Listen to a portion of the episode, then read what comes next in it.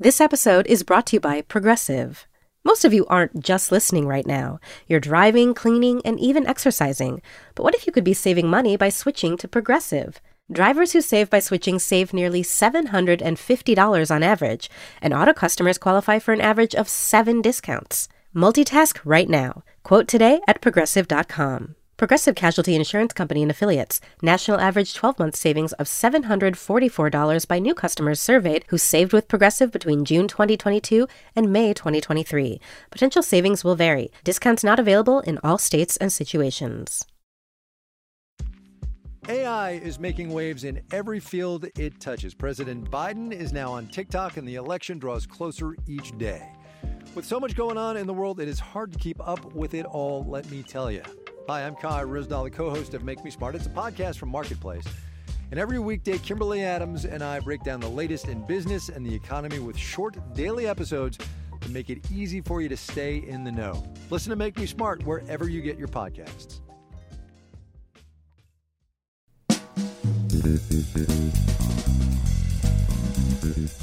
Hello, you're listening to the New Yorker Poetry Podcast. I'm Kevin Young, poetry editor of the New Yorker magazine. As you may know, on the Poetry Podcast, we ask poets to select a favorite poem from the New Yorker archive to read and discuss. Then we invite them to read a poem of their own that's appeared in the magazine. My guest today is Meena Alexander, the author of over a dozen books of poetry, fiction, nonfiction, and criticism. The recipient of a Distinguished Achievement Award in Literature from the South Asian Literary Association, as well as of a PEN Open Book Award. She teaches at Hunter College and the Graduate Center CUNY. Welcome to the show, Meena. Oh, thank you very much. So, the poem you've chosen to read is one we published pretty recently Adonis by Gerald Stern. What drew you to this particular poem as you're perusing the archives? Well, um, Kevin, it actually sort of took my breath away because of this extraordinary voice that he has in the poem and the way the whole thing flows and kind of unspools. That's a verb that he uses. You know almost like a theater. So there's this miniature theater of the sorrow and of desire and of this early life. I guess we all have that as poets in some measure the pull to an earlier life which is ours but not ours anymore. And then of course the way memory works the other thing I wanted to mention was just the way the breath works in this poem. I mean, we normally think of poems, you know, in different ways, different poets do it, but cobbled together, stitched together. And there's certain kinds of poetry, particularly contemporary poetry now, where you actually see the stitching. but with with this poem, um, it's the voice and it's the breath, which perfectly suits two things, I think. Um, one is the image of music, the trope of music that is there, because music of all the arts is the one that exists in time. It doesn't really have a spatial form. I mean, it comes out of instruments, whether it's the voice or an instrument, but it, it doesn't, it's not like sculpture or a visual art painting or even a poem on a piece of paper. So it exists in time, and by the same token, it vanishes. Mm-hmm. And of course, the figure, the Adonis, is somebody who makes up music, who's a composer, and we don't know if it's for real or not. Mm-hmm. That's wonderful. Well, why don't we listen to it now? Here's Meena Alexander reading Adonis by Gerald Stern. Adonis. I forgave him the debt of having to explain where he came from who his angry father and his loving mother were, or I relieved him from any excuse and sat dozens and dozens of years ago at the counter of Zach's, Broadway and 103rd. He on the other side, his sleeves rolled up, his hands, his arms in steaming water, washing dishes and frying pans and talking music, his dream of studying at Juilliard, the tiny practice room, a rich lady from the Upper East or Upper West Side paid for, listening all afternoon to him playing the small piano, his large romantic gestures, his hair wild, his hands and fingers amazing, classic Polish he was from Little Italy, a high school dropout me a graduate student at Columbia. Then I left for a year in Europe, and when I came back, I looked him up at Zach's. The manager told me he was dead. No one knew the facts.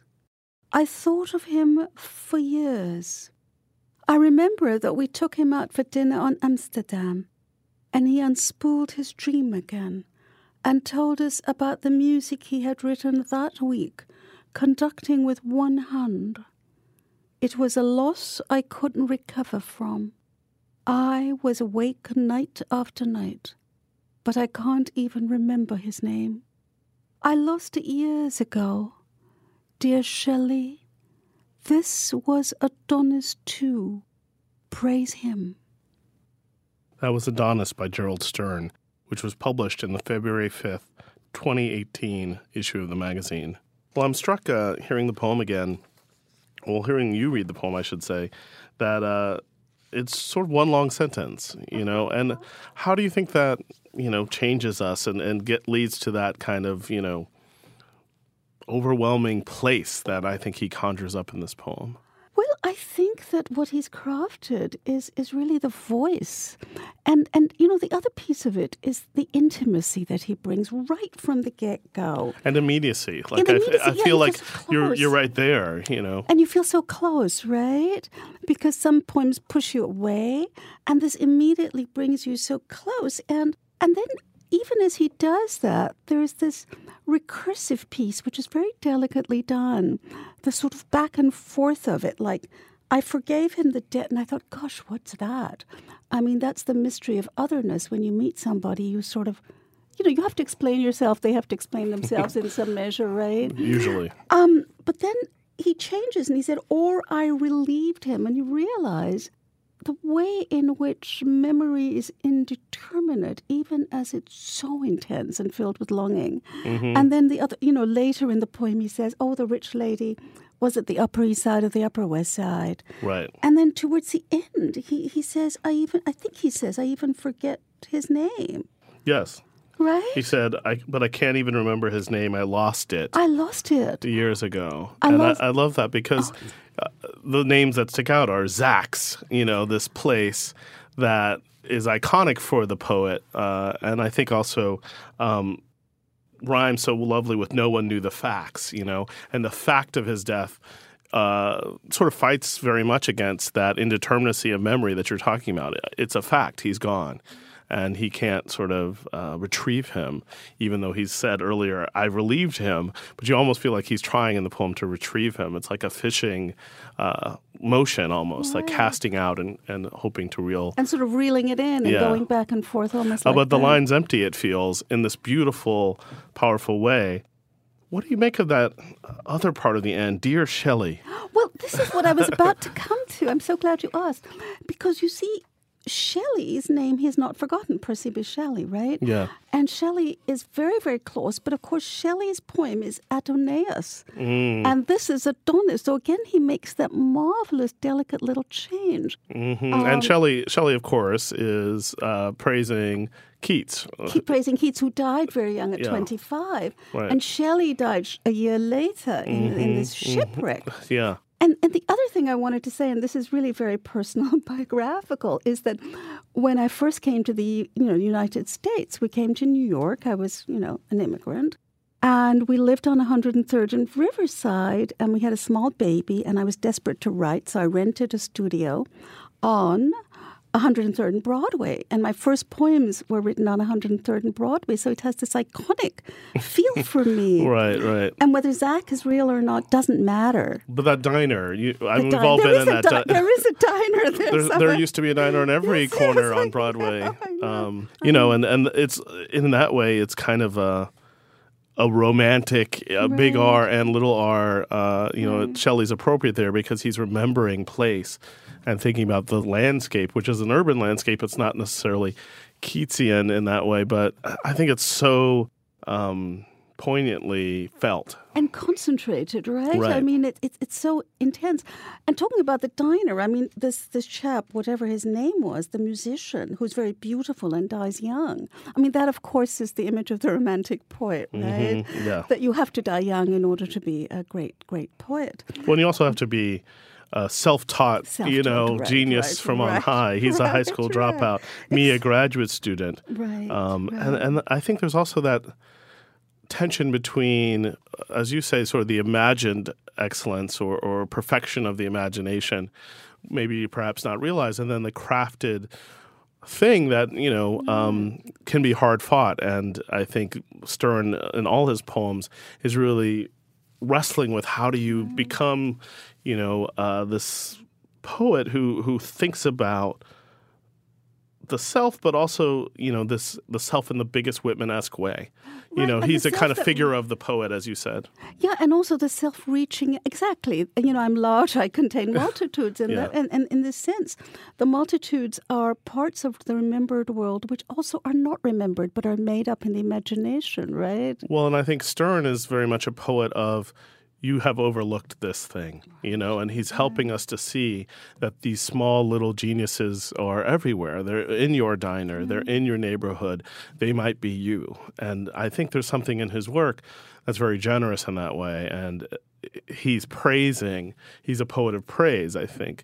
Uh, but not a poet of praise like everything's great. It's a poet of praise in the face of loss. and a poet of praise of um, the small details. I mean, you know, what remains with me, you talked about the diner, Kevin, that, you know, his arms are, are sudsy with soap and he's, you know, he's got his frying pans and his sleeves are rolled up.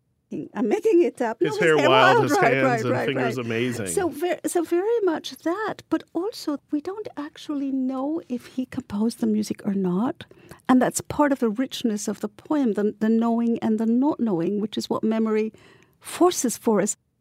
You know, the other thing that really haunted me about this poem is I kept thinking about migration and death as the great migration.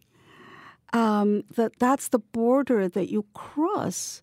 Maybe you come back, but only in memory, in the memory of others. And I think that's what he shows us in this extraordinary way by turning almost like a you know, like a spear, he says, Dear Shelley. Shelley is very close to him, right? And that little change um, from Adonais to Adonis, I think, is just fantastic.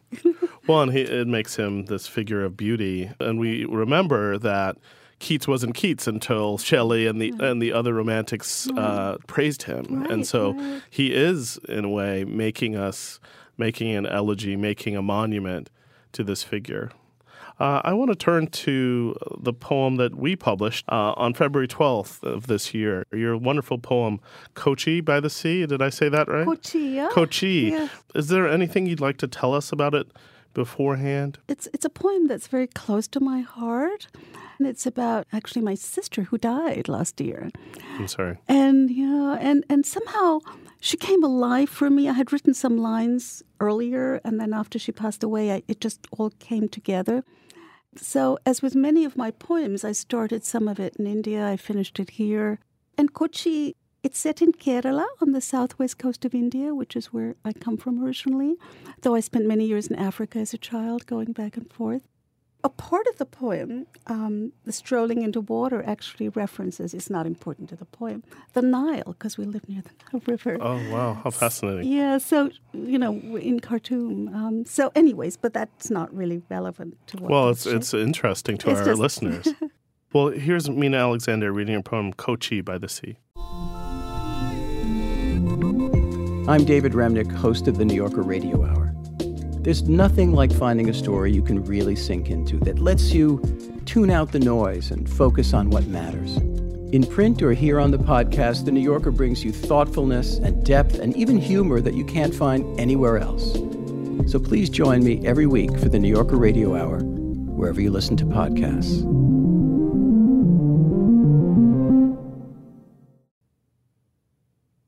The tin roof of the hospital has claw marks. Bruised indigo, the kind you left on your thigh that awful night when no one could come near you. On the road from the hospital, you pass me the prescription. Same? I peer the nod short sighted already. You crane your neck, point out rain clouds. Knocker. The sky has pink streaks shiny as a shell. You always saw those things so well. You were the artistic one, keen and lovely. I was your shadow self strolling into water, lying in wait for boys so they could burn away the hurt in me. My hair black and angular, cut into wedge shapes, flapping like sails. At six, you hid in the attic, scrawling half inch creatures, scarlet word balloons jostling their lips, radiant ciphers no one could tell.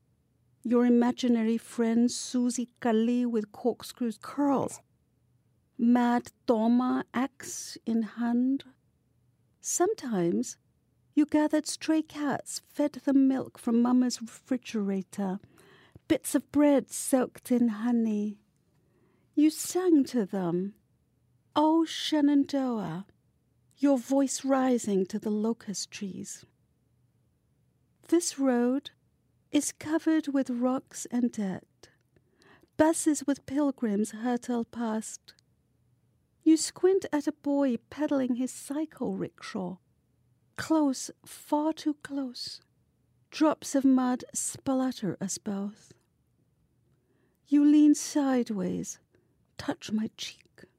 Let's live in Kochi by the sea.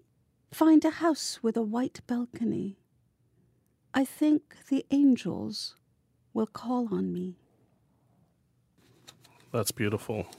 That was Kochi by the Sea by Meena Alexander. Thank you very much. So I wanted to just talk a little bit about the poem. I, I think you almost told us what we needed to know, but um, I'm struck again by the form and the way that it's in couplets, and it sounds sort of uh, has that feel of memory that the Stern has, but it's very different. It, it feels more precise, like more intimate uh, in a way. We begin with that tin roof uh, and that awful night but it's it's this mix of awful and, and beautiful. I think it's elegiac, but also, I, do you feel like it's it's trying to praise in the end? I think so very much. I mean, this was somebody who I really thought of. She was an artist. She painted. She wrote poetry. Um, and when we were young, I mean, she she was the artistic one, very much so. And I suppose that's a connection with Jerry Stern's poem. I never thought of that that someone who's this wonderfully brilliant and some measure unrealized or realized in, in inside themselves. Gosh, I never thought of that. Oh dear. That's why we do this. oh, I, yeah, it just struck me. No, it's not striking. You know, it hadn't, it hadn't at first to me, but I, I can hear it there. I mean, I just, just see it now. Kochi is this amazing um, ancient seaport at the edge of Kerala on the coast. And for centuries, there was peaceful trade with the east coast of Africa, with Rome, with Persia. And you and that's where the first Christians came. There's a first century church. There's a synagogue. There are mosques. Wow. So it's it's a very rich, um, you know, very mixed kind of culture, Right. hybrid hybrid culture. Um, and it's in Kerala, and, and you know, which is where where we come from. The other thing is that Kochi, she really did say that to me. She said to me, "Let's you know, let's take a house and live in Kochi." So I think that to live in Kochi was really an overture, an opening onto the larger worlds that she and I both had experienced. Right. Um, and so the seacoast is, you know, Well, and the sea is this figure, I think, uh, in Western poetry, I think of travel and, and transit, but in world poetry, of, as you were saying, this connectedness. Absolutely. I mean, it's a great, you know, Uttara, you know, the, the sagaras, the, the stories of the sea that are churned out. You know, the other thing, which is a connective with um, Gerald Stern's poem, is that I had an African childhood because my father was posted by the Indian government to Sudan. So I went at five and I turned five crossing the Indian Ocean. Wow. And I had to study Adonais by Shelley um, in college. I was 14. And so I took this volume of Shelley and read it back in India and read Adonais, and it blew my mind. And I thought, oh my God. Another sea. Mm. yeah, the Adonais. great seas. Yes. Mm, that's yes, beautiful. yes. Well, and I love that the the poem creates its context. You know, it, it, it creates a kind of Kochi, as it were, like a port of these many feelings that come and go, and these images that I think you know, lying in wait for boys so they could burn away the hurt in me, my hair black and angular, cut into wedge shapes, flapping like sails. I mean, that's gorgeous lines that also conjure the sea, but think of the journey of the self and of the speaker in the poem. You know, we may not have been to Kochi, but we are already. You know, mm-hmm. the poem really takes us there. Um, what else would you want us to know about the poem? I love the Susie Kali, by, by the way. Well, you know, Susie Kali, actually, um, my sister used to make these fantastic comic books. Wow. And Do you still to, have them at um, chance? I, maybe in India they maybe, yeah. fantastic. And there was always this girl called Susie is just her name, but Kali means naughty. Yes. And and she always had these amazing curls these black curls. And I remember her as like as as this image of this magical little girl who was very naughty. and Kali, of course, the the figure. Yeah, I mean Kali in Malayalam means naughty, but there's also the goddess Kali, you right, know, who's right. the goddess of destruction and creation and, and you know, kind of uh, maybe a poet's goddess? Maybe a poet's goddess. I mean she has many, many lives. Yeah. And so I think that this is an elegy, but it is very muchly very muchly I love this word, machli. I should use it. Uh, machli is Hindi for fish. Um, it's very much also a praise poem. Mm-hmm. What is it that, isn't it Rilke who said somewhere, um, only in the land of praise can lamentation work? I'm stealing that. I think it's a Mitchell. It's it's real Mitchell. I think yes, it's yes. Mitchell's translation of Rilke. How sure. beautiful. I wondered, uh, are you? Do you feel like this was the poem that you were writing about your sister? Do you feel like you, there's more to come, um, or is this part of a new body of work? I was wondering. I, I feel, you know, it's so funny with poetry. I can never say I'm going to do this because then I don't do of course, it. Right? Of course. I mean, I'm afraid. But I feel that there's more. And, you know, I feel her close to me. It's, it's so strange how these things happen, where sometimes someone has passed but you feel them very close. And then out of that intimacy, maybe a poem will come. But I have a whole cycle of poems I think about. You know, Kevin, just very small, intimate family things that I've not really been able to write about before. Right. I wish I, I always wished I could, but I was never any good at it. So I thought maybe this will bring me to that small space of home where we all grow up. Yes. Right? we would love that. Please, please do that for us and for you. thank you. Yeah. Well, thank you so much. This is so powerful to hear you talk about the composition of this poem, but also its connection to Stern's poem. Um, thank you very much. Thanks for coming on. Adonis by Gerald Stern, as well as Meena Alexander's poem Kochi by the Sea, can be found on NewYorker.com. Gerald Stern's most recent book of poems is Galaxy Love. Meena Alexander's latest collection, Atmospheric Embroidery, and the anthology Name Me a Word Indian Writers Reflect on Writing, which she edited, will be published in June. You may subscribe to this podcast, the Fiction Podcast, the Writer's Voice Podcast, and the Politics and More Podcast by searching for The New Yorker in your podcast app. You can hear more poetry read by the authors on NewYorker.com and the New Yorker app available from the App Store or from Google Play. The music this week is the song Luna Bell by Clay Ross. The New Yorker Poetry Podcast is produced by Jill DeBoff and Kalalia with help from Hannah Eisenman.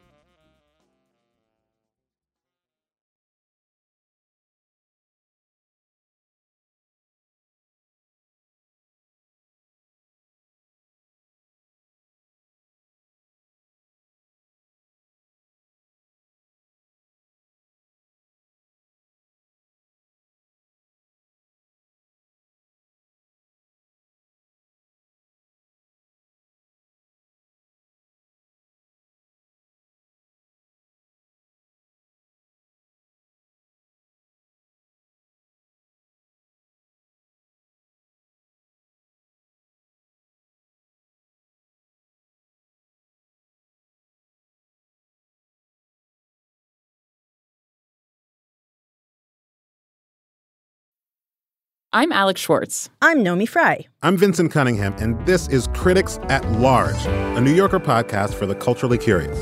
Each week, we're going to talk about a big idea that's showing up across the cultural landscape, and we'll trace it through all the mediums we love books, movies, television, music, art. And I always want to talk about celebrity gossip, too. Of course. What are you guys excited to cover in the next few months? There's a new uh, translation of the Iliad that's coming out, Emily Wilson. Oh. Really excited to see whether I can read the Iliad again, whether I'm that literate. I'm, I mean, the jury is out. I can't wait to hear Adam Driver go again in an Italian accent in Michael Mann's Ferrari. He can't stop. I mean, and, and bless him. I can't wait. Molto bene. Molto bene. We hope you'll join us for new episodes each Thursday. Follow Critics at Large today, wherever you get podcasts. You really don't want to miss this. Don't. Don't miss this. Don't miss it. See you soon.